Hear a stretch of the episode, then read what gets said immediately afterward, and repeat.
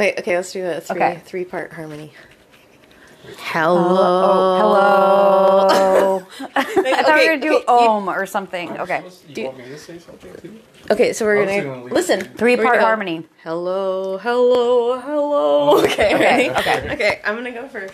You ready? Hello. Hello. Okay, Megan, go first. oh, I thought we were like I thought you were all like stacking onto the melody. No? Okay. No. Okay, Okay. go. Okay. Hello. Hello. Okay. It doesn't. You're going too slow. Wait. I'm the lowest one, so Okay. I, Maybe you should It doesn't start. matter. So Okay. Megan, you, and then me. So, so I go hi hi. No, just do normal. Hello. Hello. Hello. Oh. There you go. Hello. Hello. Hello. Oh, I can't do that. You can't. Okay. Wait, try You again. start. Hello. Hello. Hello. You have to sustain it. Worst ever. Is this your worst day of your life? Right now is the worst day of my life. Oh, okay. I was curious. Okay, I'm done. All right. Sorry. All right. Hi. Welcome to the worst day of my life. My name is Cherish. I'm Megan. I'm Patrick. Hi, Hi, Patrick. Welcome. Aw, you're handsome. Yeah, you're all right. Okay, I need to figure out how we should share this microphone. I'm just gonna kind of, I think, Why don't you attach it to his sleeve and then lean on him? snuggle, snuggle up. Because that to me looks like the m- right length or distance from mouth to microphone ratio. If you ever wonder why our episodes where we have guests sound like garbage, it's because we only know how to have two microphones at once. Okay. Well, that looks like that looks like a good. Are we good? Oh, that it's looks good. great. That looks like it'll work just great. I'm just gonna snuggle right here, Okay. up on you. If if you're, are you okay with that? No. Hey. It's like more like, am I okay with it? like I'm just saying over here. just okay. I'll, not- just, I'll I'm gonna gonna- look at the chicken. I'm gonna try not to make you uncomfortable, Megan, but Okay. I can't make any promises. okay. Well, yeah. Just don't let your snuggling get too far. Okay, no problem. Um, before we started recording, we were talking about uh, money, The root of the all of the evil. the root of all the evil. Patrick and I were talking the other day about how wonderful it is to be. What? I can't hear the word root. Nothing. Dick root.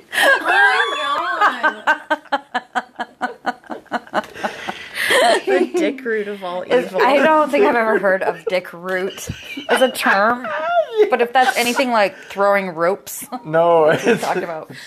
It wasn't throwing ropes. It was shoot, shooting, Shooting Oh, ropes. ropes. shooting ropes. Shooting ropes. Shooting ropes. throwing throwing ropes And- is like something Spider Man does. Dick root is exactly what you would imagine. it Like the is. base of the The- mm-hmm. the, the root. bulbous base. just the root where it where it comes apart from the shaft and looks, you know, Root like. Anyway, okay. What the fuck? What were we talking about before dick root? The You root said of all money. Money. Money. Money, the root of all evil. The Dick dick, root of all- all The evil. dick root of all evil. Oh, you and I were talking the other day about how wonderful it is being married and having separate bank accounts. Mm, like, I mm-hmm. highly suggest that Yeah. Mm. to anyone Yes. ever. Mm-hmm. It's so nice. Yeah, it is. It's so easy now to transfer money to each other. Mm-hmm. But it's so nice to be like, this is my fucking money. I'm just spending whatever the fuck I want. Yeah. And it's nice for him to be able to do that and me to be like, cool, man. Like, you just spent your money on something fun. Like, that's great. And not be like, um, we should probably save that. Or, like, you know, just, uh, well, we're What not. did you spend five dollars and seventy eight cents Yeah. at the gas station for? Right. Fucking Yeah. anything in the gas station is Yeah. that much. Yeah. Like, I don't know, maybe I wanted a cookie or I needed this. It's like, Patrick Yeah. has relationship PTSD just Yeah. like I Well, do. yeah. it freaks me out thinking about it because I used to get yelled at for buying groceries because his uh, card would get declined at the store when he was buying booze. You know, Not husband mine. number two. Yeah. Sorry, Speci- husband number two. Let's specify. Um, not Patrick. Yeah. Husband number two used to yell at me because he would go to the store to get his nightly booze and cigarette like haul that he would bring home and just drink until he was drunk and Yeah. an asshole. He went to go get it and his card was declined because I had went and gotten bread and milk and rice and that kind of shit at the grocery Mm-hmm. store and we like ran out of money at that point. Yeah. And I got yelled at for that, you know? Yeah. For buying like literal essentials. Yeah. So, um, we both know what it's like to have somebody watching your every move, and it's terrible, and we hate it, and we don't do that to each other. I haven't had that though. No, every time I ever went to like, so like whenever I would be at work, With your ex. Yeah. Specify. specify with my ex. Shut the fuck up, Jerry. It's time to wake up. Um, I wouldn't make or I wouldn't make lunch. I would typically go out and grab a quick bite. And the way that we they would do it is you could go to the commissary or you could go to um, the uh, whatever it's called. Whatever we would like have. a Cafeteria? bank. Cafeteria, there we. Cafeteria. Yeah, we go to the cafeteria to get lunch Yeah. or breakfast, one of the two. Um, but if you weren't living, like if you were living outside of post and stuff, they would charge you. And so you would, you know, if you didn't have like a, you know, a card or whatever, you have to like show them like a um, dining hall. There you go, dining hall. Oh, okay. Yeah. See, it's okay. I figured it out myself. Good job, sweetie. Uh, if you didn't have like a dining card or whatever, they would charge you money. And I'd get fucking blown up. I'd get fucking shotgun blasted as soon as I come back in. By your ex-wife? Yeah, by my ex-wife. What the fuck did you spend seven dollars on? It's Which like, is like ironic yeah, that like that's lunch where you or have breakfast to go. Yeah. or, or you know, I had to get breakfast or I had to get lunch. And It's like you need to start making your own. And It's like okay, so like I tried doing that for a while. I would just make, you know, a bulk amount of breakfast burritos, and uh, I, it was kind of a, a learning, a learning curve for me yeah. Because I would try to make enough to like last me for a week, you know. But there was a time where I was like, maybe I should try doing like pushing it like a week and a half, you know. And then I realized, you know, eleven, you know, the eleventh day, the eleventh hour is uh, when you will food poison yourself. Oh, yeah. so I've done that to myself couple times. so you weren't like free- freezing, freezing some of them. You were No, putting them like I the was regular old. just Making leaving them them. and heating them up. Oh, Oh, yeah. jeez. Yeah. Shut up, Gary. Did, what, was I talking this time, or like, it's it's. I guess this is like a bridge to a thought that I just had about somebody that I know that um, had like steaks of meat in the refrigerator that were like turning weird colors, and like we're talking about like being in there for I don't know like more than a week, like maybe like two weeks.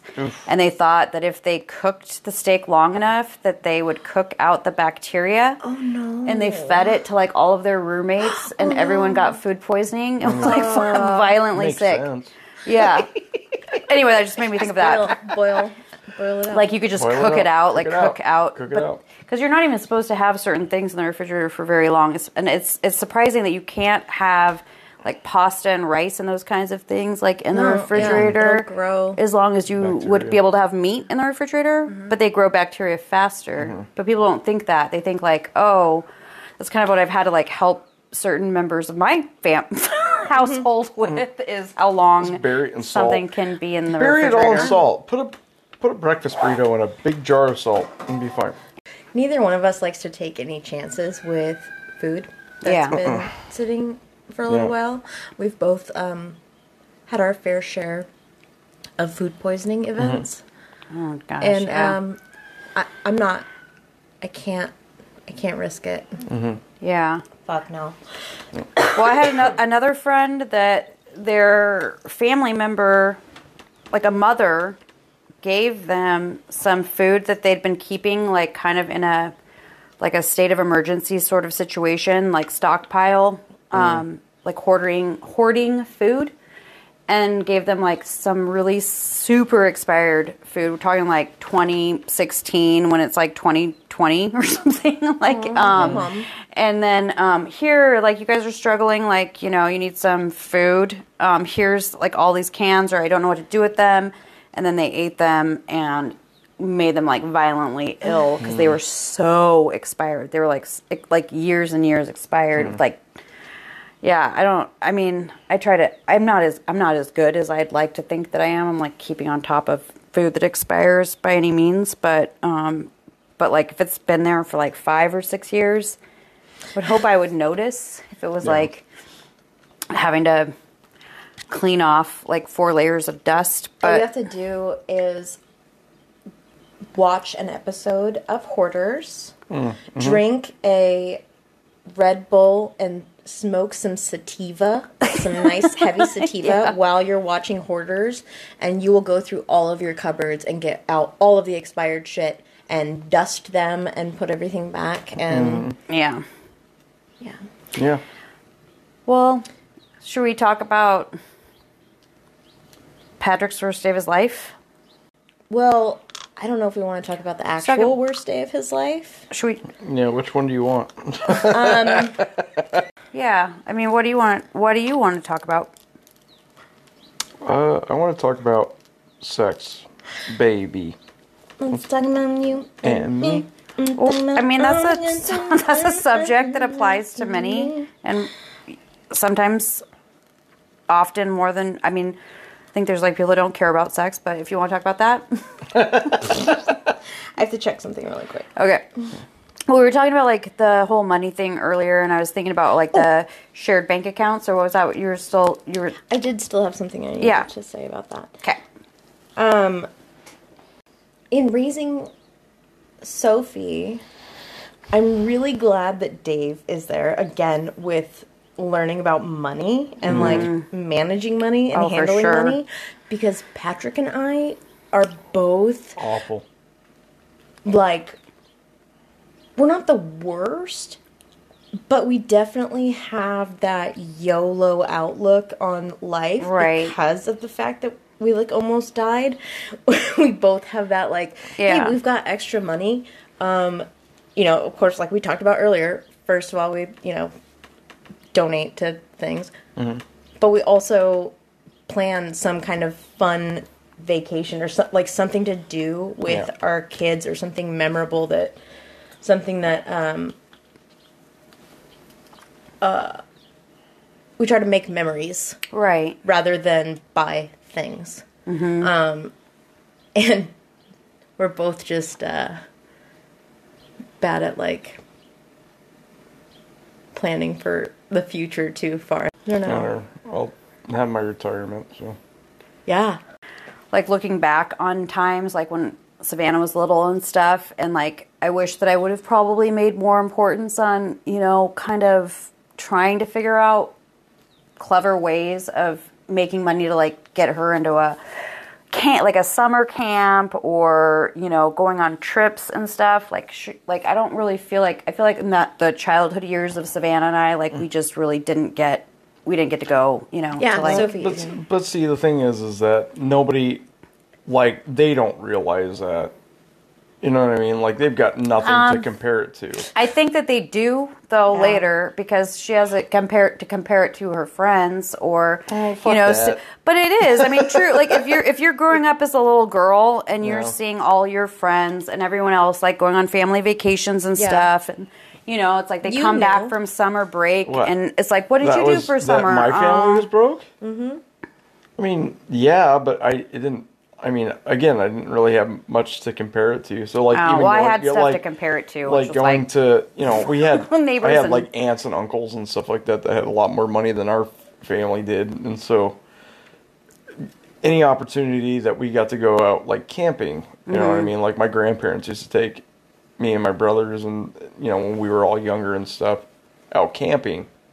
And that was what was like a summer vacation Yeah. for us, like going out and doing that, going out and sitting in the camper in the Winnebago, and you know going out to uh, you know like Lake City, and you know doing stuff like that, and Yeah, like I I absorbed Right. more of that than I feel like most kids do Yeah. if they're going every year to these extravagant you know things. Yeah, like, but at the same time, though, like if you can't even afford to take your kid to, you know, like a campground or take them to the park. Well, yeah. I mean, I took, I yeah. I mean, I took Savannah to the park and stuff. But I'm just saying, like, when a child is growing up and they're mm. going to school and they're talking amongst their friends, like, oh, what'd you do? You know, like this summer, there tends to be like a little bit of like a, you know, like. I don't know. Like I think like a, I I missed out on something because you know all my friends are talking about what they did this summer. They went to the They went to oh, Disneyland. Yeah, they went to Disneyland. They you know That's their true. parents took them. There's like I, you know, like, well, my mom took me to the park. Right. I don't know. So uh, for me, there's like a guilt that I feel that I didn't get to, um, you know, and I think, I think because of that, like, I don't.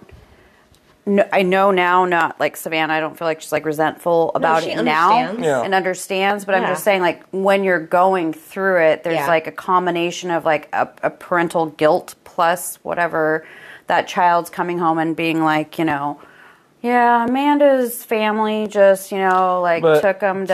to- it's like I don't know. It's like there's like a guilt that goes with it. Yeah. I don't know. I say fuck that because even the kids that say that they got to go to Disneyland are gonna, you know, and on in that mindset, somebody saying, "Well, I got to go to Disneyland," Right. there's gonna be another kid that's like, "Well, I went to fucking Europe." Right, or exactly. But I'm kid just that, saying, when like, as a know- parent, though, like when you're going through it, you have there's a sense of guilt. I think, Yeah. that you can't provide like the things that your kid comes home and is like, so you know, like this is this is cool now. Like this is the cool toy, or I guess back back in the day when I was like raising Savannah, social media wasn't also like blown up at that time, Mm-hmm. so there wasn't that also like added pressure that I think comes from like Seeing. seeing and Yeah. other people like berating people or Yeah. you know if you know it's like i don't know everything's just so exposed I think that I think that breeds um, big dick mentality. If that makes sense. So like, Mm-hmm. Probably, like meaning like, well, my dick's bigger than yours. My dick's bigger than yours. My It's dick's like bigger than yours. keeping It's up like- with the joneses or whatever exactly. Yeah, it's like okay, well, you know, it's and I I think any person should, you know, when it comes to their kids, it shouldn't be about the quantity. It should be the quality. Mm-hmm. So, you know, That's all they Uh, really care about. is that's if you really try. all they give. a- Yeah. and If you were there. well i'm not like I don't know, like I've I've had I've had friends that got to go to you know Disney World and Disneyland and and get to go do you know cruises and you know or meet celebrities and things like that and you know that all sounds cool but then you know at my age now I think back and I look at the um the things that really stood out like I went camping with my my dad once. We went out um, in Colorado. He rented an RV, and we did a RV camp thing or whatever. And he bought me a buck knife, and I remember that now. You know, I I remember that quality time. I think it was like fucking eleven or twelve. He let me have a sip of his what is it? Uh, uh Duels. no, uh, the M is it? Well, it's a Miller. Is it a Miller High Life? The MGM. Miller like that? Genuine Draft. Yeah, MGD. MGD. MGD. He let me have a sip of that, yeah and fucking thirty five right now. I can still remember that. yeah You know, ugh. This is what people drink. Ugh. This is what a, you know. This is what adults drink. You won't catch me drinking at a Miller genuine draft right now, but it's Why but it's like but it's like it's Yeah. it's one of those things. It's I feel like the parents um, put more emphasis on the expectation than what the kids do because kids don't have an expectation. Mm-hmm. They know nothing of the world. They're absolutely blank slates. Yeah. So you you know friends might say Disney World, Disneyland, all this other stuff, but if they've never been, I mean Disney World and Disneyland could be Walmart to them. Yeah. You know what I mean? So I do think And- it's like where you're raised, though. Like, I think it's like if you're raised amongst a bunch of people that are constantly experiencing those kinds of things, and you're like, you know, the one. Uh, I, Yeah. I I think I think that it does become kind of like I'm just speaking for kids that just Then when grew you up in. eventually, then when you eventually You do get to it. go, it's so special. Yeah, you get it, and you you like I, you get it later, and you do realize that like those Mm-hmm. moments that you're talking about are super important and way more important than anything else, and like the things that you hold on to and those kinds of that sort of thinking. But like there are just there's just like you have to consider though that not everybody is in that that has that those kinds of opportunities. Like it, it really breaks down to the experience with the parents and what kind of parent you are. It doesn't matter about the surroundings. Yeah. If you're a good parent, like, uh, you know, if if you're a good parent but poor, Mm-hmm. I mean, I think most kids would take that over a shitty parent who has a lot of money. absolutely. yeah, but you don't get to pick and choose though. Your parents. No. Yeah, but you were a good parent. Yeah. like well i feel like i was a good parent, a good enough parent with what i you know had my experience was totally different growing up yeah, than what i try to be as like as a parent yeah. but Kind of the, give you a baseline as to what not, Yeah, but what like- to do and what not to do. you know? yeah but i mean there's there is still like this like underlying sort of um like i was talking about based off of like my experience because i my experience was is that um like i you know lived in a I, I would say like a like a maybe like a not like maybe even like lower middle class but not like you know like poverty neighborhood maybe middle class neighborhood in california from like the time i was like in preschool until i was like in fifth grade. And a lot of the parents and families and stuff that lived in that neighborhood were very like solid and they all had you know like uh like in my my experience it was very very seldom that there was like like divorced parents or people that had like you know issues with um like I don't know. It was it was was no it was also drama. 1980s, you know. So it's just like this weird kind of yeah. There's no drama. There's like suburban neighborhood. All the neighbors knew each other. Every time like the power would go out in California, like all the neighbors would get together and kids would come out and play and stuff. But I really did feel like as a kid growing up, and not because of any kind of poverty situation at that time. At that time, it felt like it was like a whatever was going on in my ho- own home or household was different than what I would experience like going over to a friend's house, which was more like a emotional like like our our house had internal like drama or fucked upness. I would go over to a friend's house and it was like mom and dad loving like it would be like mm-hmm. like me being like one of Sophie's friends coming over and hanging out with you as opposed to like staying home we and dealing on the most biggest immaculate show. Yeah. Well, it would be like that. Like, and I would want to hang out there for days. Like, I would want to hang out with you guys for mm-hmm. days. But in reality, like, what, even though maybe on the outside, materialistic world, it looked like we were okay. Like the minivan, or, you know, it was like, uh, mm-hmm. like clean clothes, or, you know, like mm-hmm. whatever, those kinds of things. But then, like, later, like when I was in high school, was like when, you know, things became like a poverty level. And it mm-hmm. was just the things that my my for me it was like my what my high school friends were experiencing like going and doing you know and I didn't want like I still had this like exterior to kind of like I don't know like hold on to like of like I'm still you know like I did, I was ashamed like I was ashamed that my mom or my brother my mom and my brother were like living in a you know like a homeless shelter kind of thing and that their friends I was still going to the school with the wealthy kids but I was just I was putting on a show because I didn't want them to know, you know. Mm-hmm. But it was disappointing within me that like I wasn't having the same experience anymore. Like I mm. wasn't getting this, you know, like not that I don't I don't know that I would have gotten those experiences of like spring break or you know having you know ex- nice clothes or any of that at that point but it, it felt like this weird like I had resentment towards my parents at that point for you know like making it hard for me in that way.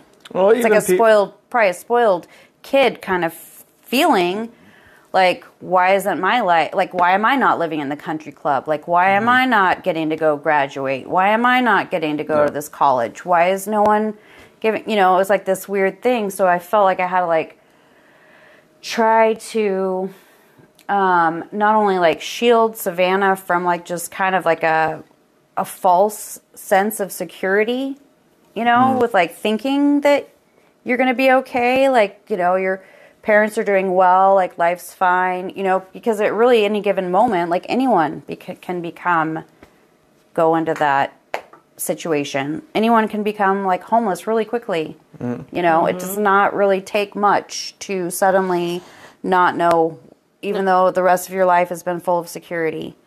And i just don't think that like and that's maybe why um like it just up like i get particularly like fired up about people that have like accusations or thoughts or opinions about people and their financial situation at any given time.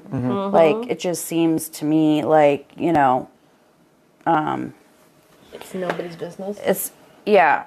And like i said you know like rejoice for the people when they're doing well. But i don't know where i went off on another strange tangent but i was just thinking about like being a parent i just you know i didn't want savannah to not be able to take part in certain things or whatever I don't think I think most You parents know. are like that. I think most parents want the best Of course. for their kids, um, and it's kind of a double-edged sword because at the same time, you know, the even kids that have everything have something to complain about. They- Right. They always figure Yeah. out something to complain about. You know, kids are kids. Well, people are people too. Like I feel like even people that have everything still have something to complain about, or it's not enough for them, or they have to fulfill it in some Yeah. other means. Mm-hmm. You know, Exactly. Exactly. it's like never. There's this, that like the whole thing, like the money, or it's always just you know like you could spend it on 80 million different things or think mm. that you're helping people if you have like an endless, endless supply of it mm-hmm. but like does it ever really like invoke any kind of happiness I don't think so. I don't know. I don't think so either I think I'd be pretty happy if I was like snorting a fat line off of a fucking racehorse's dick, you know, surrounded by surrounded by Brazilian models. Yeah, like for that moment, Yeah. maybe. I mean, Are you really gonna feel happy telling Cherish? My heart hey, rate would Cherish, be up." Yesterday, I went to the racetrack and I oh, snorted Oh, a line off yeah. the horse's dick. Wow. And I was surrounded by Brazilian. Mo- are you Are you okay with that? Yeah, that's Sounds like- oh yeah, that sounds nice. I'm proud of you. That's all I've ever wanted is you just to say you're proud of me. Is that your impression of me? Yeah. ooh. Okay, hold on. okay, guys. okay, I Did you wasn't get gonna give into you one. this bed? Yeah, why You're not? making yourself real comfy.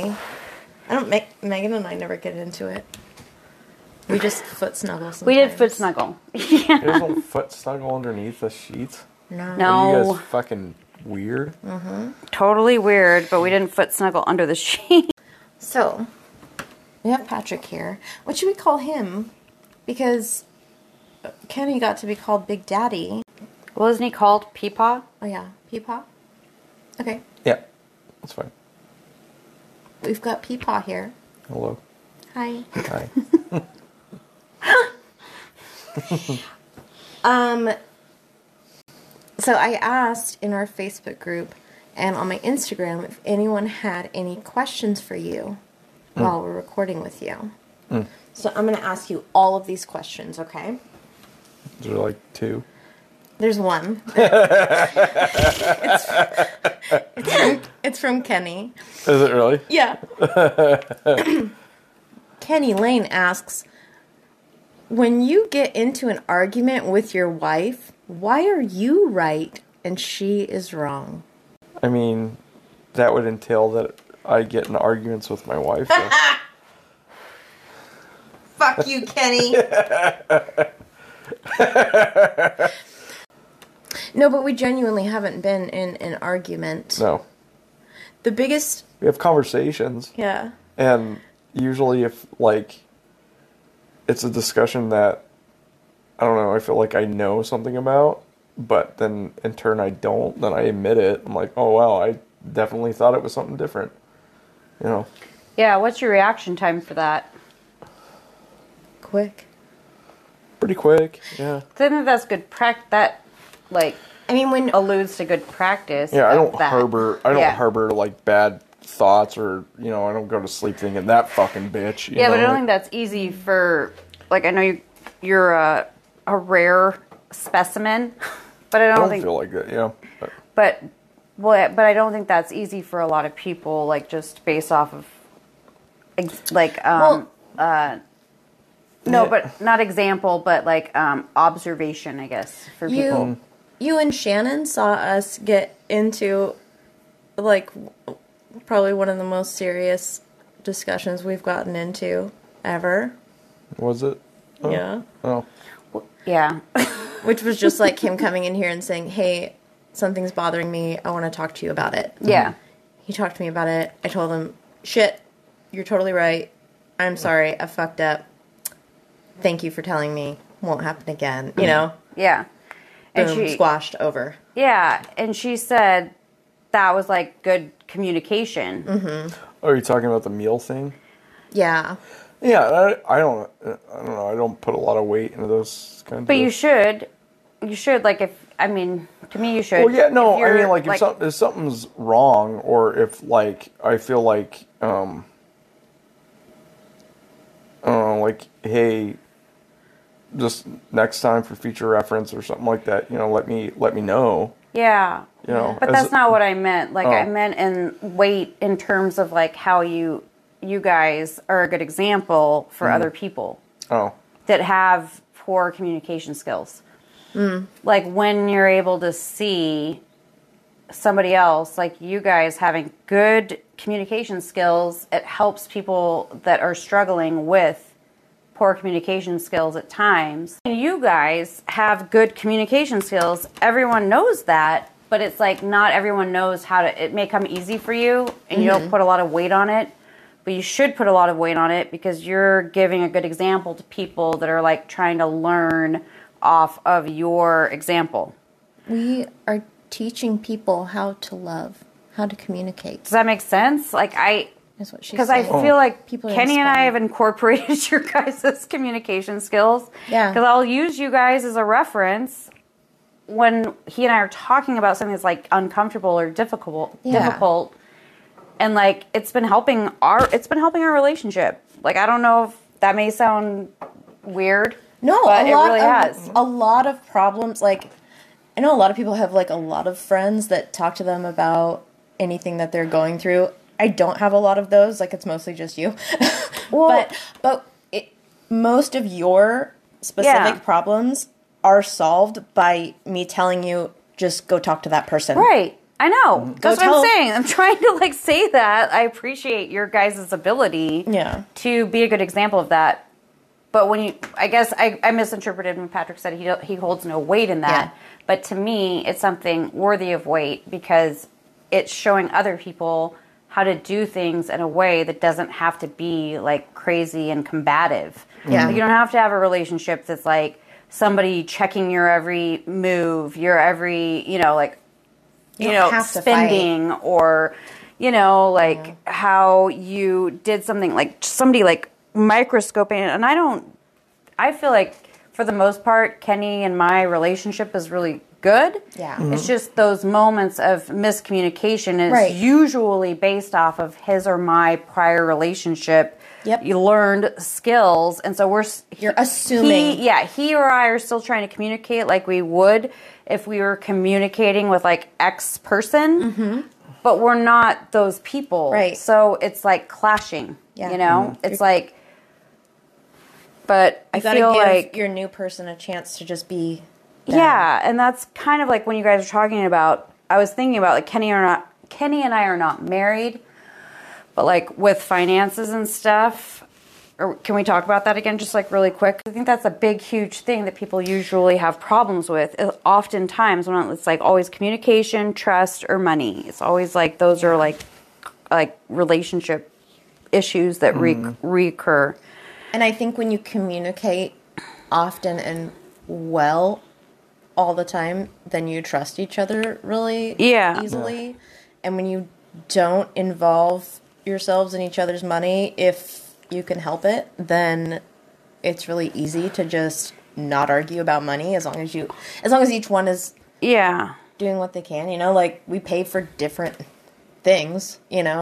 like it's easy to say like so like so many years ago i didn't i didn't have the same feeling about like concern about money or things like that so i would have been like oh yeah i'll you know join a bank a joint bank account with you and then Fuck that shit. yeah but, yeah but like if if you've already been spending your monies or money in ways like that- monies. monies if you've already been spending your monies in ways that worked for you before when you were dating, that shouldn't have to change suddenly when you're married. Right. Like, nobody should be, unless you want to do, like, in my opinion, if you want to do like a joint account where it's just everything going into the pot for like the essentials, bills, rent, all of that kind of thing, if that's what works Right. for people, No. then having that one said joint account. But if that's not what works for people, then but I think personal spending should always just be separate. Like Yeah. personal spending should be separate and the essentials should be paid for.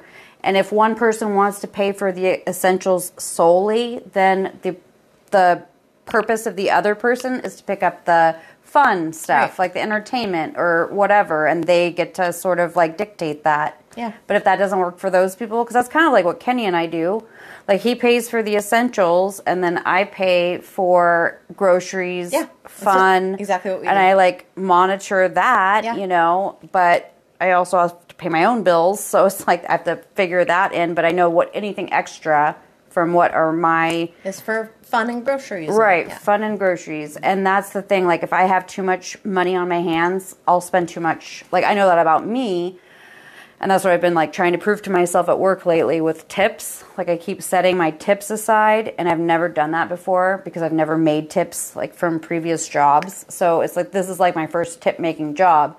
So usually I use my tip money as like fun money. Like I'm like, oh, like I can go buy some weed candy with this money. I can go buy a Red Bull. Like I just pay with with my tips. Yeah. So I've never actually tried to save them, and I've been saving them this month, and it's like a weird feeling because I can see them in the jar. Like I can see them accumulating.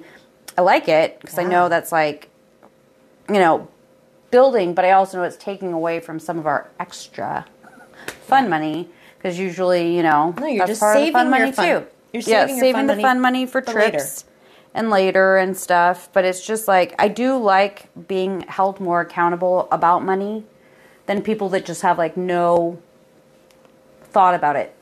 Yeah. Like I like, I do like thinking about it, and that's kind of like I don't know a reason why I personally am not saying that like you know uh, I don't know there's anything wrong with people that live with like no um, concept of money.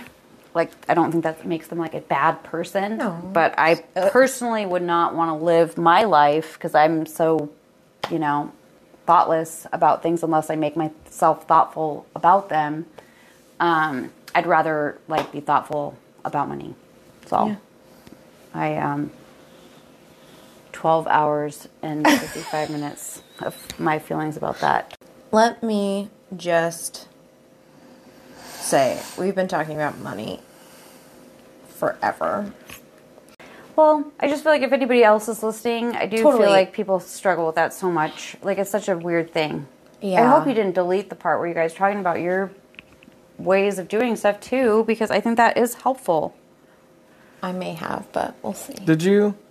I don't know, but I just think that's helpful. Like Like, deletes things. well, don't delete them without like, I don't know. Well, Okay, I I'm guess done. I can't. I'm done deleting. Okay, I'm done deleting, guys. but I thought that was essential because you guys do things some way that might work for some people.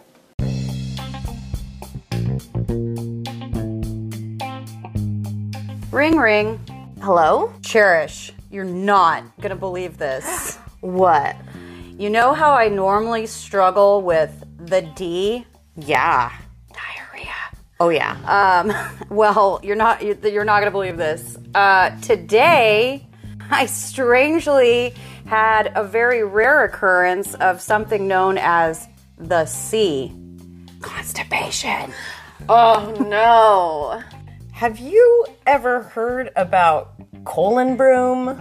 Colon broom? No. Okay. Let me just tell you a little bit about it, okay? Okay. It cleanses your colon and helps create regular bowel movements, improving digestion and your gut health. Holy mackerel. Yeah. Does colon broom also help boost energy? Does it help your weight goals become easy to reach? And is it keto and fasting friendly? Yes, it is. Whoa. And if you use promo code WORSTDAY10, you can get $10 off and free shipping. No way. Way. Whoa. You should probably get yourself some colon broom and fix that C problem you've got. I agree. Okay, uh, thanks. Bye bye. Okay. Here, give it to her. Future cherish. You're gonna probably be laying in bed right now, mm-hmm. looking at this, and I'm gonna be asleep. You should roll over and start tugging on my pud. Okay. All right. Thank you. God. Okay. On my pod. That's a term that my family used that was so gross. yeah, like my family used to use that tugging on the pud. No way. Pud Probably the Georgians or the or Georgia, not Geor- Georgians. Georgians, the not the Georgians, but the Georgians. Yeah, Georgian crackers. Oh, I hate it. My mom says that too. She used to say that to my brother Shane. Quit tugging on your pad. Like when he would like when he was just like a toddler and he'd be yanking on his ball sack or whatever. Oh God. And then I had an Uncle Pud, and then there's like the Pud when you're driving, like the Pud 101 or Pud 1 or whatever when you're driving up to like Hoodsport. Like they have like it's the it's their electrical system. PUD. PUD. Okay. But it looks like Pud. So I think of that tugging your Pud every time I drive by there. Gross. But I've never heard anybody well, outside of my family. look at you. What you guys Way to have go. in common. Way to go. Okay. All right.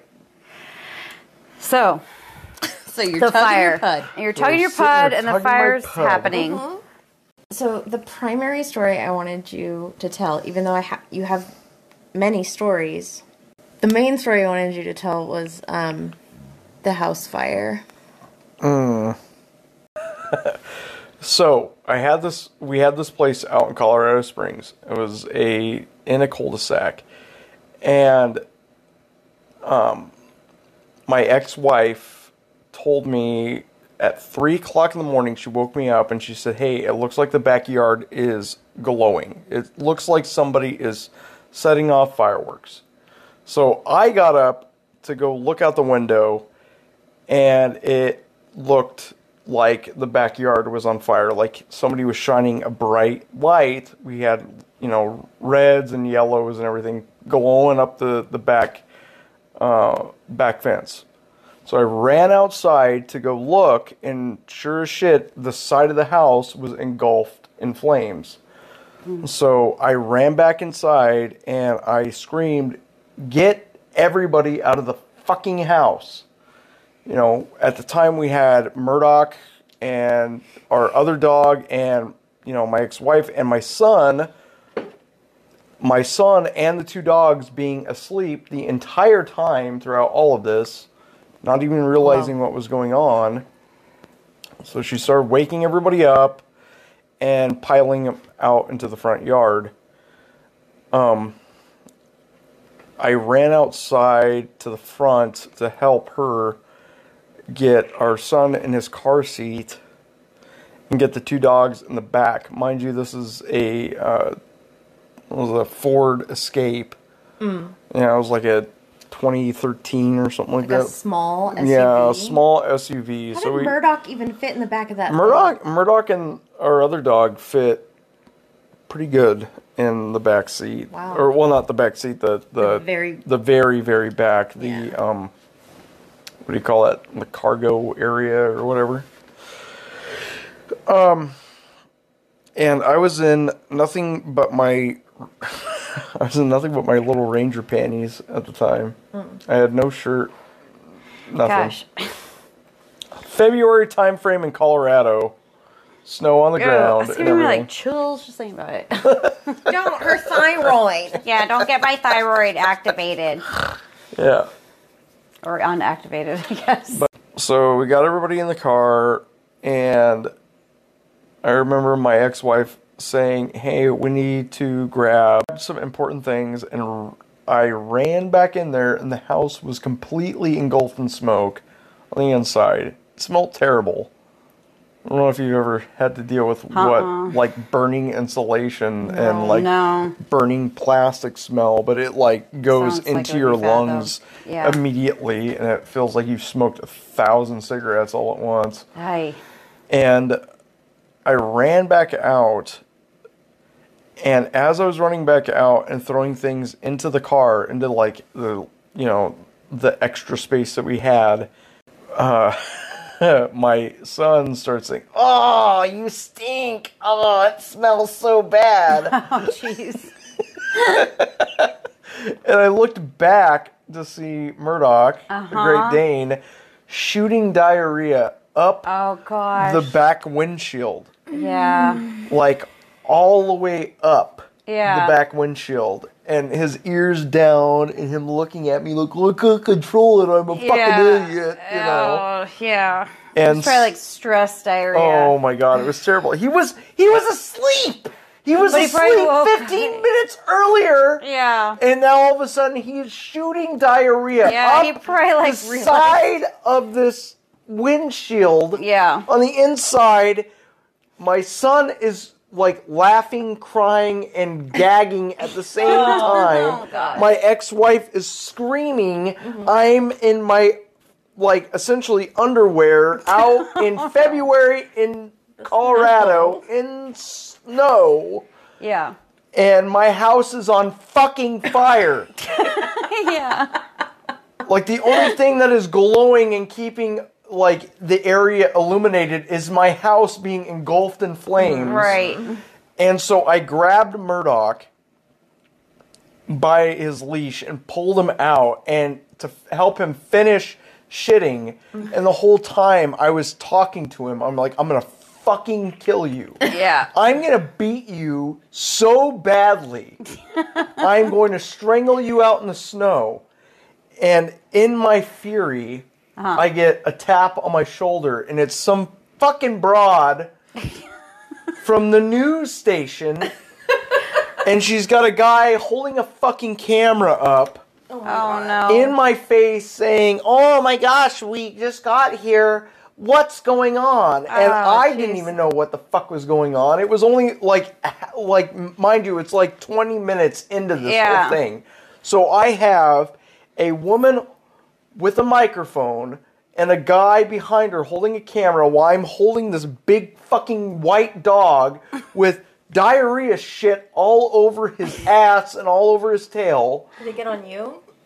No, I don't think. I, it Wow, might, it that's might impressive. have. It might have. I don't. That's I. Okay. Just checking. yeah. And this woman, she was like, "What's going on?" And I, I think at the time the only thing I, that came out was like, "I want to fucking kill myself. I want to fucking die. yeah. I want to die. This is the worst." That I'm having to deal with, dealing with this The worst day of stupid your big life? fucking dog. I would say it was probably there. one of the worst days of my life. Yeah. Yeah. And then finally, the fire department showed up to help put the house on out. So, and they had to spray down all of the fucking tile that I had just put in to the house.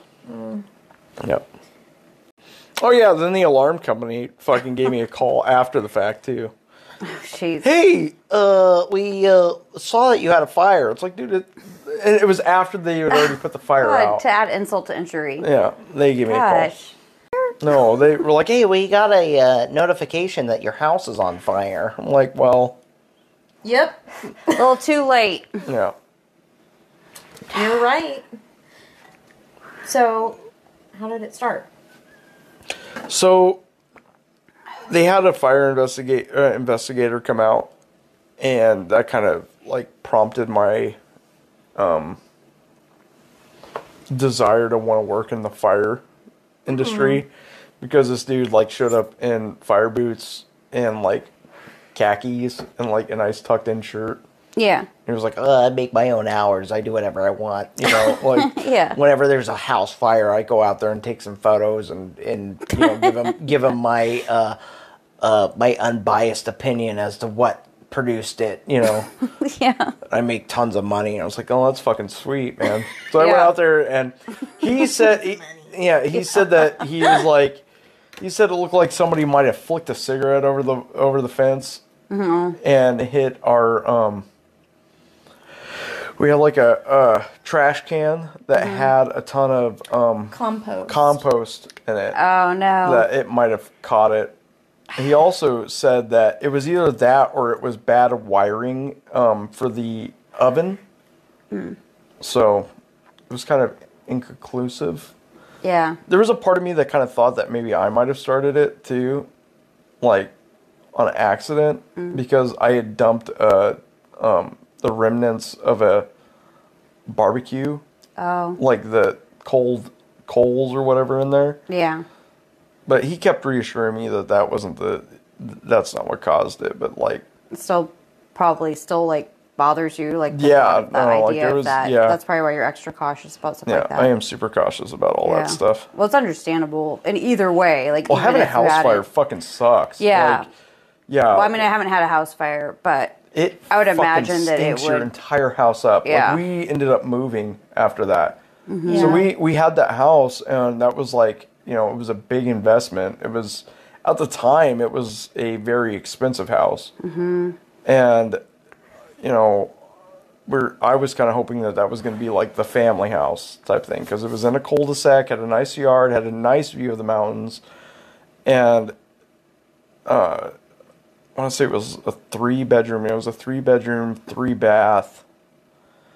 And I was like, man, this is a good house to have out in Colorado. But I, you know, after that house fire, it, you walk in and it just immediately would hit your lungs. Even after the cleaning company. And that was one thing, like I don't I don't know if you guys do um shout outs or any to anything, but No, I don't have any non. What is I don't it, have a problem uh, with shouting out. uh, American Red Cross. They fucking. I mean, no shit.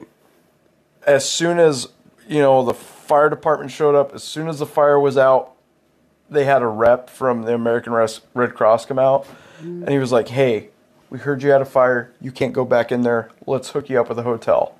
I Oh, can't geez. imagine having fucking Murdoch in a hotel No, room. He was actually really good, except for the fact that he shit in the hotel room. Oh yeah, like of course he four did. fucking times. God, what is wrong with his guts? I don't He, know. he seems like I think he just like probably got super stressed out once he realized like something was Well, wrong. we you were know? also in like the beginning of pro- process of trying to figure out what was wrong with Murdoch because he's such a unique dog. Mm-hmm. But Unique. Unique, Wow. as, not as as in because nobody can ever really explain like why he has just like sudden random bouts of Explosive diarrhea. diarrhea. yeah. He's Megan's kindred That's spirit. what I'm saying, but like yeah, I'm sure that like situation though made him probably like nervous once he realized like something was wrong. Well, you the know? funniest the funniest part with him too was like when he. uh so like my ex-wife had gotten like a sucker from like a friend of theirs and the sucker was like it was like a THC sucker or whatever the like a weed sucker and she stuck it underneath the um like underneath the sink in the bathroom and from what Why? like what I don't I don't it was like it was like in a cabinet thing Oh, okay. um, but from what I remember, it was like, oh yeah, all you need is like to suck that fucker like five or six times and you're fucked up. And I remember we came home from getting dinner and Murdoch was in the corner, like shaking. Oh. And it was all we found was the wrapper, so he ate the entire fucking sucker, and it was like a big thing like that. And he ate the entire thing and was completely high off of his ass. Yeah. It's, You want me to talk about shitting my pants? Sure. yeah. Yeah. We um we all love a good shit in your pants story. Do you mean like how you did it yesterday or you mean a different story? Straight did it yesterday. too. I think they know how you did it yesterday. I had some real loose butthole yesterday. I, it wasn't really much of anything to talk about. I was- had it today and I I experienced something that I don't like Do you guys ever have diarrhea where it's like it's it's gone but your body it's like a, a diarrhea dry heave you're like your Oh, yeah. body's still like spasming like trying to like push something out but there's nothing else in there yes. Yeah, I've had that. That's just baby shit. Yeah. I have that shit all the time. I know. that's it's like fucking what? Uh, that's like every me. day. That's a normal like thing. five, Oh six my times God, a are you a diarrhea diva too? I didn't know. We had so many. Okay, well, what was your what's your favorite shitting your pants story? Number one. Whew. well, okay, what was the worst? What was the most public one? Most shameful one. Most uncomfortable one? I don't know. I'm one of those one of those guys that like at the moment I'm pretty embarrassed, but then after the fact I just don't give a fuck. Like I'm never going to see those people ever again. I know, Type but thing. Um, for a normal person, would a normal person be embarrassed? I mean, I'm sure. I'm sure some of the the shitting experiences that I've had would probably need counseling afterwards. Yeah, Megan too. Bagram was a good one. Uh, so Bagram was a massive base over in Afghanistan, and uh, anytime that you were heading back out to the states or heading back to anywhere, um, you had to go through Bagram. Bagram was like the big international like airport, and um, I remember I was on mid tour leave. So it was my first deployment. And what mid tour leave is, is, you know, you essentially kind of, Spring break. yeah, it's like a spring break. You pick a time that is available to you um, to go back home. So I fly into Bagram to wait for another flight, a commercial flight, to fly back home to the States. And in Bagram, they have uh, a USO right outside of the airport, where the the airport or the What, the what's base a is at. USO? I can't remember what it stands for, but it's like a it's like a community building type thing. Like you, they've got like TVs and Yeah. and you know relaxing chairs and mm-hmm. and you know you can get on the internet and stuff there. They have like computers to do like calls and they had and they had a, a little coffee place in it. Mm-hmm. And the one that was outside of or the one that was in Bagram was called the Pat Tillman USO mm. and it was named after Pat Tillman the uh, United States Army Ranger who was at one time an, an, an NFL player. Yeah, I thought that. But Beautiful man, Yeah. by the way, beautiful. yeah. yeah, I, I I'm cr- I crush hard on on Pat, on Pat Tillman. Yeah. Mhm. good man.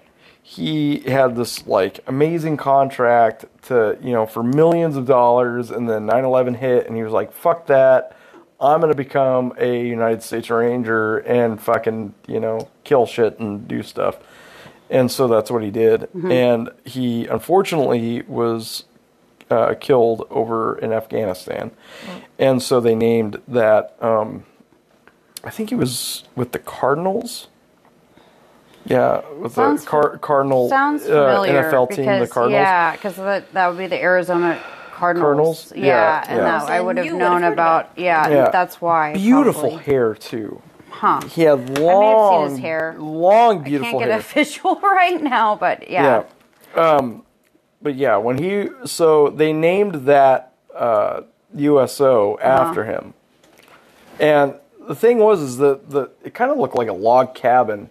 Oh, wow. On the inside of it, it looked Yeah. looked very um, like yeah rustic. It had a huge fucking like entertainment area. Mm-hmm.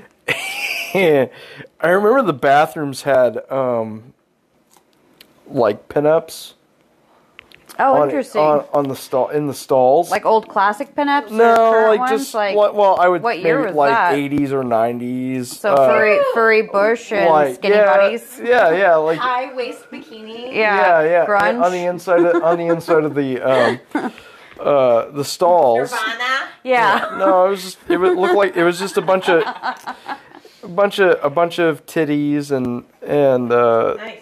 and Suntan? push and Were they tan?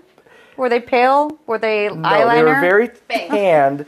But the ironic thing was that their tan line is uh-huh. not where their bikini line was Oh, they have to show that they sometimes wear a It one that's way more it was usually provocative. up- yeah. Got up it. over here. Yeah, you but you get the idea. You can fantasize about the Yeah, different places. or vice versa is. or Okay, whatever. Yeah. Yeah. All right, we get it. Is this relevant to the story?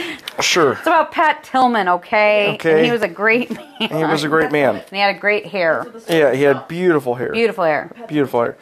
Um, so uh, I got to I got to Bagram, and I'm hanging out at I'm hanging out at the Pat Tillman, okay, and I I can't remember what the time frame was like for my flight. You know, it was like mm, five or six hour layover. Yeah. You know, over there. So you're supposed. So what really happens is you you go in and they tell you really when your flight is going to be, and it can be really any time. Yeah. You, You just know, have to hang out, You just- chill, you or not. have- yeah. And it hit me like a ton of bricks that I Had a shit? Like, yeah, I had a shit. All the MREs that I had been eating, which are Explain the what an MRE uh, meal ready to eat, Mm-hmm. and um, A meal packet. Yeah, they're like a big package A of vacuum sealed. yeah Yeah. diarrhea machine. Yeah. Yeah. Okay. Nice. Nice either they, combination. they either make you shit uncontrollably or they stuff you up yeah. Nice. for weeks on end Yeah. where you won't shit for like a week or two uh, depending on whether or not you eat the package. Is it supposed to make you like function better? I mean, yeah, I in in a way, Like, I guess. It's- how? The, I don't know. Well, the less amount of time that you're shitting is the more time that you can pull security. Yeah. So So they just do they like figure it out though, like because suddenly you are gonna have to shit. So yeah, so and when you do shit, it's, It's like a nightmare. re- it's horrible. So I needed to shit. Mm-hmm. I went into the Pat Tillman to go use the bathroom, but it was all out of toilet paper. yeah, So I thought to myself, well, there outside of it, right next to the airport, was like a line of 11, I think, porta shitters, Mm-hmm. which are, you know, latrines or portable like a porta toilets. potty. Yeah, porta potty. There was 11 of them sitting out there. So I pulled my pants up and because I was in the midst of pushing Yeah, but didn't, you know, climax out of my ass yeah. Because you saw there was no toilet paper. because I saw there was no toilet paper.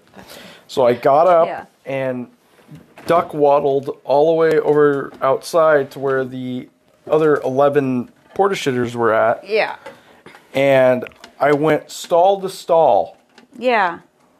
and every stall I went to had no toilet paper. Oh, oh my no. And like I said, there was 11 of them Yeah. out there. So I got to the last one and it had no toilet paper in it. So I at this point I just needed to let loose, so I let loose. Uh-huh. And I shit everywhere in that toilet or in that porta shitter. Oh no. There was really not much that I could do about it. I had a flight number and they set it over the fucking intercom thing Yeah. Was that was my flight. So I proceeded to pull my boots off and wipe my ass with my socks. Oh, yes. You've been there? Yes. Okay. Yeah. So I wiped my ass the best that I could with my socks and threw my socks in there and ran to the line to get onto this flight because I wanted to get off, you know, get on and get the fuck out of there. Yeah. So I flew from I think it was like 12 or 14 hours or something like that was what the flight came out to be. Might have been longer than that, to be honest with you. Probably like 16 or 18. Uh, from Afghanistan back to the States with no socks. and I ended up uh, going into the um, the bathroom and I tried using some of the hand wash to wash my ass Oh yeah. because I had shit everywhere. There was Yeah. like it was not a little bit of shit. It there was shit everywhere. Yeah. To the point that I had to untie my boots. So, okay, so if you can imagine this, like my pants are tucked into my boots, Right. okay? my shirt is tucked into my pants Right. and I had my top zipped up. I had to unzip my top, put my top on one of the hangers, untuck my shirt, untie my boots. I wasn't wearing socks because I used both of my socks to wipe my ass. Uh huh. And then take my pants off In an airplane bathroom? in an airplane bathroom to then pull my underwear off because it smelled like shit. Yeah. Okay. Did you get And- rid of your underwear? Huh? Did you get rid of your underwear? I threw my underwear in the little trash can that's in the in the uh, commercial airplane thing Bathrooms. bathroom to then wash my shitty balls and shitty asshole and shitty butt cheeks with paper towels, the hand towels, and soap and water. That's The- such a long flight to feel that disgusting. I could on. smell oh, myself No, as soon as I everyone sat else down. could smell you. Yeah. Oh. I didn't give a Nobody wants fuck. think about I was that. a hero. I was an American hero. I didn't give Shitty, A real stinky American hero. American hero. Yeah. Well, you know that's to be expected. They And- can't. People have to be realistic. yeah. Is it to be expected? You guys look at me like I'm a, an absolute freak that I don't shit my pants all the time. I know, but a lot of people shit their pants though. Well, see the thing the one the one benefit was is the smell of my stinky feet kind of superseded Oh the oh my- smell of shit Yeah. on my ass cheek Yeah. because I was not wearing socks and I was wearing stinky boots. Yeah. And then my feet started sweating on the flight. Yeah. yeah. Well, It was bad. I'm sure that the people sitting next to you though, like actually probably it may have made them like maybe in like whoever was sitting next to you that may not who knows, maybe they smell like shit too. Like you don't even know. Cuz you I if- can't. I can't remember if we stopped anywhere. Yeah. Because I remember the flight was pretty uh, vacant. There Mm, yeah. wasn't many people on there, and I mean, it was like a jumbo jet, looking motherfucker, like a seven forty seven or whatever they are, Yeah. seven fifty seven. All I know is that I feel like at some point, and maybe some people have had a larger span during their lifetime of not smelling like shit or shitting themselves or having like any of those mishaps or whatever. But I feel like there comes a time in everyone's life, I could be wrong. Um, well, I mean, I'm sure, like, even when you're a baby, but in someone's life, they have to have shit themselves. Like, I feel like even the people that don't shit themselves for like 40 years and they think that they've somehow or another like missed, like they mm-hmm. like got got away scot free, that mm-hmm. eventually those are the people that are going to be shitting mm-hmm. themselves galore.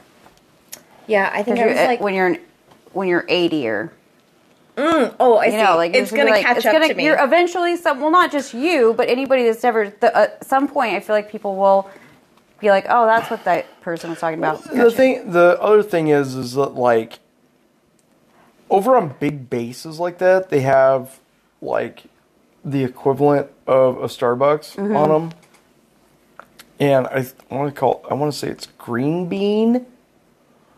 Is the name of the coffee Oh. place that's like specific to military bases, and they have a thing called a Moab, which is like Mm. Is the that? mother of all brews or whatever I think is what it is Oh, and it is like fucking four espresso shots Uh-huh. and you know and when you have been depleted of like caffeine outside of you know fucking tiny energy drinks like that Mm-hmm. and coffee that your love loved ones send you or the coffee packets that are in fucking the MREs and shit And you love coffee. I love coffee.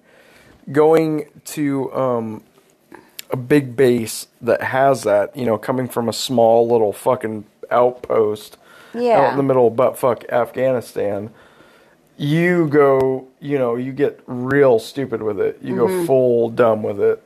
yeah. And I went full dumb with it plenty of times. And Yeah. after taking like a sniff, just a little like that, Yeah. you know, it immediately makes you want to shit your pants. Like you just you lose all fucking control whatsoever. Your heart is racing. You feel like you're about to have a fucking heart attack. Oh gosh. and Fun. yeah, Yeah. that sounds great. you know, going to a shopette that has, you know, infinite amounts of chewing tobacco and cigarettes and stuff, and it's like, I need to fucking load up. You know? Yeah. I'm gonna. I I left with an empty duffel bag just to fill it up full of shit. You know, Uh-huh. I get that. We would do the same thing Yeah. for sure. probably. and Load they fucking they they like jack the prices up too because they know that there's Oh, a bunch of, you know, dickhead infantry guys fucking, Just you know, leaving an outpost. Dying. Mm-hmm. that are like, man, dude, I could really go for another tan T-shirt because all my other tan T-shirts are covered in fucking chicken shit and yeah. and you know, falling apart and stained with my sweat and stuff. yeah. So you'll get a fucking tan T-shirt for like twenty three bucks. It's like, fuck, dude, it's a T-shirt.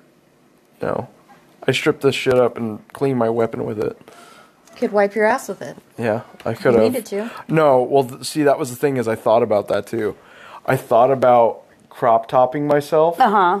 because I have done that before, where Yeah. I've like I need to shit Uh-huh. and didn't have any toilet paper, So so, you I really would pull cut out part of my your shirt? fucking Gerber knife Uh-huh. and cut the entire bottom part of my shirt So just your little belly button was So- hanging out. Because your fucking sergeant major can't fucking see that shit. He sees Yeah. your shirt like this, you know. Yeah, that's smart. Explain. Wait, What's that? Okay. Explain what? nothing. Yeah. You have a uniform. You have, you know, a uniform you're supposed to be You wearing. You can't have a belly shirt on in the military. Is basically what you're Yeah, saying. Well, but no, he, you- he went if- for the belly shirt. Oh, yeah, so You it, wa- it'd be like okay. if I was wearing this, you know, like a normal button up or whatever, and then cutting this shirt Your under up up shirt. to like right here Okay. to use that lower part. Which I've done that to clean weapons and stuff before. And I've done that for, you know, having to shit out in Afghanistan before too. There was a time before the, I think what they call them now is the combat shirt, which is like a, um, I want to say it was probably created by um, line guys. You know, guys at the front What's line, line? Oh, the like front guys, line? That, yeah, um, as a means to lessen the amount of suck, you know, that you'd have to endure wearing. Oh, a okay. full wearing a full uniform and then wearing a you know bulletproof vest on top of wearing you know your uh, okay. So the front of the line guys have to wear more. No, No, or less. No, they wear wear the same thing Yeah. for the most part, but they have to wear it longer. Oh, okay. You know, as opposed to guys that get to go back to like nice bases and stuff, they can take all that shit off once they get into their hooch. Oh, gotcha. But like for guys that are stuck up on top of a fucking mountaintop Mm-hmm. or sitting out in a trench somewhere you know, out in 104 degree weather Yeah. That have to wear it for 18, 19 hours straight, you know, before they can get some kind of relief for an hour or two before they have to go right back to another 19 hour shift. Yeah.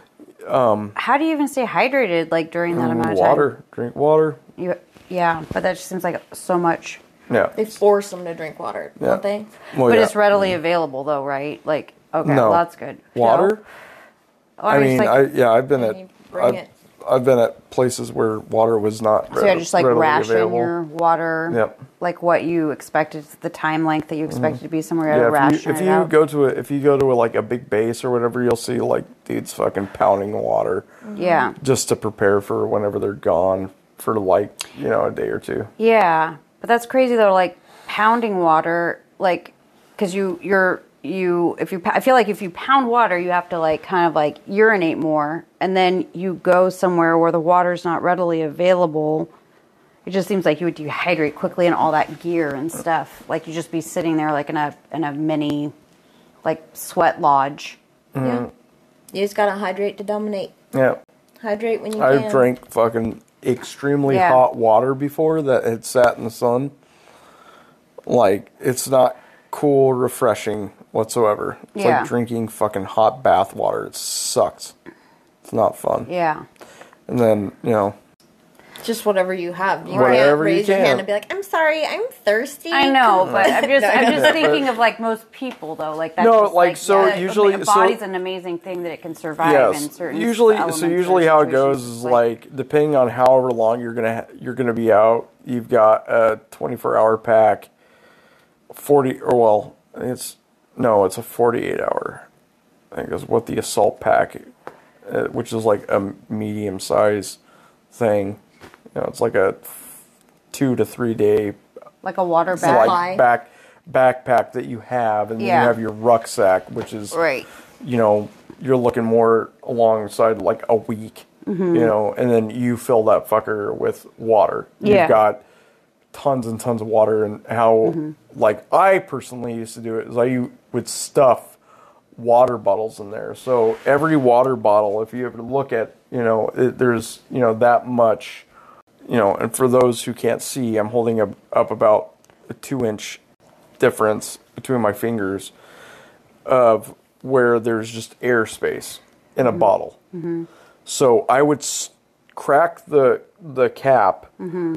And then squeeze the bottle to mm-hmm. where the water would hit to the very top of the the um, or the water would hit the very top of the the Like the bottle. lid? Yeah, and then twist, mm-hmm. and then duct tape, or I can't remember what it's called, like hundred mile per hour tape or whatever. It's mm-hmm. like a, it's like duct, it's pretty much duct tape. The cap, so that there's no way that that cap is gonna loosen up and spill water into my shit. But it would give you just a little bit B- more space. Give me a little bit more, a little bit more space. And if you did four of those, Mm-hmm.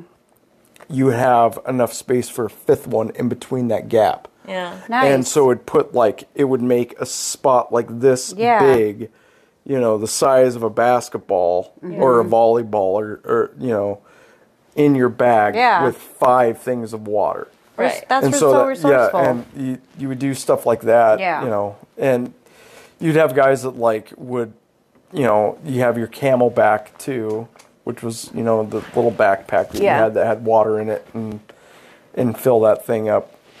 But you would, yeah, water was like water and ammo are the two number one priorities that you always have to make sure you had because you can't you can't fulfill a mission without one of them. You have to have both of them. yeah. Yeah. So, but I've drank fucking hot Gatorade, hot water. You know, it's been sitting out in 114 fucking degree weather. Yeah. Makes me feel uh, a lot better that I went to Afghanistan as opposed to going to like Kuwait. You know, during Desert Storm Oh, and yeah. shit. Like those guys definitely have to deal with a lot of a lot of shit. Yeah. I lost a lot of weight. Yeah. Well, yeah, just I mean, like my like only close you know, relation to the idea of that is just like watching the show Survivor. like, you know, You pretty much, it's pretty much what it is. Is like, but you know, you're you're sitting out there, and it's not like, yeah, you, uh, there's no like break time. Mm-hmm. You know, you eat when whenever you can eat. That's that's kind of one Yeah. of the the greatest things is having those big cargo pockets. Is that you can throw like crackers yeah. and throw like little snacks in there that you know while you're Uh-huh. Yeah. taking a knee, looking out and stuff. You, you can grab something out and eat it yeah. and then chug some water or do whatever you're gonna do. Right. But yeah, it's it's a it's a eye opening experience to pushing your body and pushing yourself to like Mm-hmm. the the point of dehydration, you know. Yeah. And pushing yourself to the point of like Where it's like becomes like you're not use, utilizing your resources appropriately. Yeah. You're just like going to desperation. there have been or plenty of times where I've sat there and I could feel my body dying. Oh my god. Like I could f- I felt like my body was giving up. Yeah. And my brain and my will to keep Mm-hmm. moving forward was not in line with what my body was willing to do. Right. And that was like, those were some of the scarier points where it was like,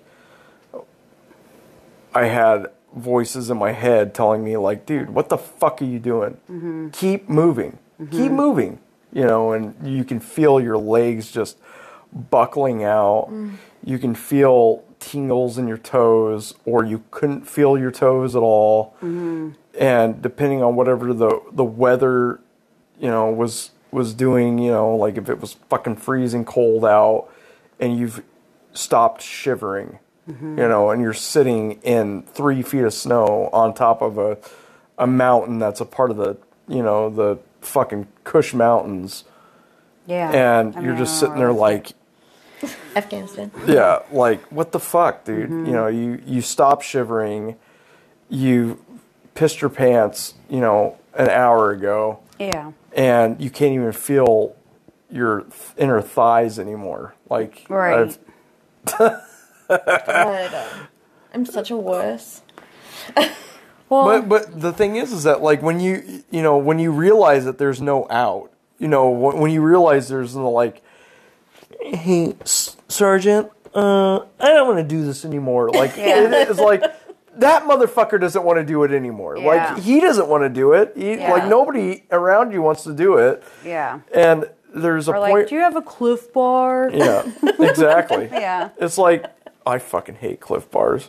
I've eaten so many of those fucking things. Yeah. Like you get to the point where you realize, I don't know. It's like You don't have a choice, so suck it up and yeah, it's like when every when you know everybody else everybody is is Mm-hmm. angry. Everybody is upset that they're having to do something. Right. You know, and there's a point where like bitching doesn't like make a difference. Or, And or so- if it does make a difference, it's like not a positive one. Yeah, like every everybody everybody is to that point where you know you're just like you were so miserably upset Mm-hmm. that you don't want to say anything because you uh, again you don't want to be that guy either. Yeah. you don't want to be that person say something because yeah yeah, duh. They all nobody nobody yeah. is like oh this is a fucking great vacation you know I don't know. One thing that I, I really love about you is all the pictures of you from Afghanistan. Mm-hmm. Anytime there's like a group of people, they're all like super boo-boo oh, face? super boo boo face because I mean, yeah, it fucking sucks. And you're the only person in every group with like a huge smile on your face. Yeah. I I developed a, a thing early on that like I don't know, I started like enjoying the suffering. like if that makes sense. I just kept thinking I was like, dude, in my mind I was like, this can't get any worse. Mm-hmm. And then it would get worse. I was like, get the fuck out of here, Yeah. really? Fucking yes, you know, like hell yeah, man, bring it. Let's do this shit. Yeah. You know, it was like, man, I can't believe that the that that this is getting worse and worse by the minute. You Yeah. know, But it spilled over into like, you know, our life for Mm-hmm. sure. Just handling anything, anything that shitty and terrible that happens, we're just like, well, Yeah. All right. I've died laughing so many times with so many different situations that I've dealt with. Like, man, you got to be kidding me. Yeah. Really? This is what you're gonna throw at me? Okay, fucking bring it on, dude. Mm-hmm. You know, like I've, I've got a, a very big like fuck you type mentality when it comes to like shitty, shitty situations. Like I've been in some real asshole shitty situations, and I have dealt with that with a lot of other guys, and I don't know. It's just like it. That is like the one benefit of, of the military that I will say. You know, it, it helped me understand that like things can be so much worse, Yep. and when they are that much worse, you've got to expect it to get even worse than that. You know, and when it happens, it's just like you know, whatever, Go with the flow. go with it. Okay. Shit, five fifty. I gotta go grab my phone. Okay. Well, bye. Thanks Thank for you. Being here. That was Um, Plenty of other stories. well. Patrick had to run out uh, suddenly. Um, not because of shitting his pants. not due to shitting his pants, but he had something else to do. But um, anyway, we uh, thank you for listening.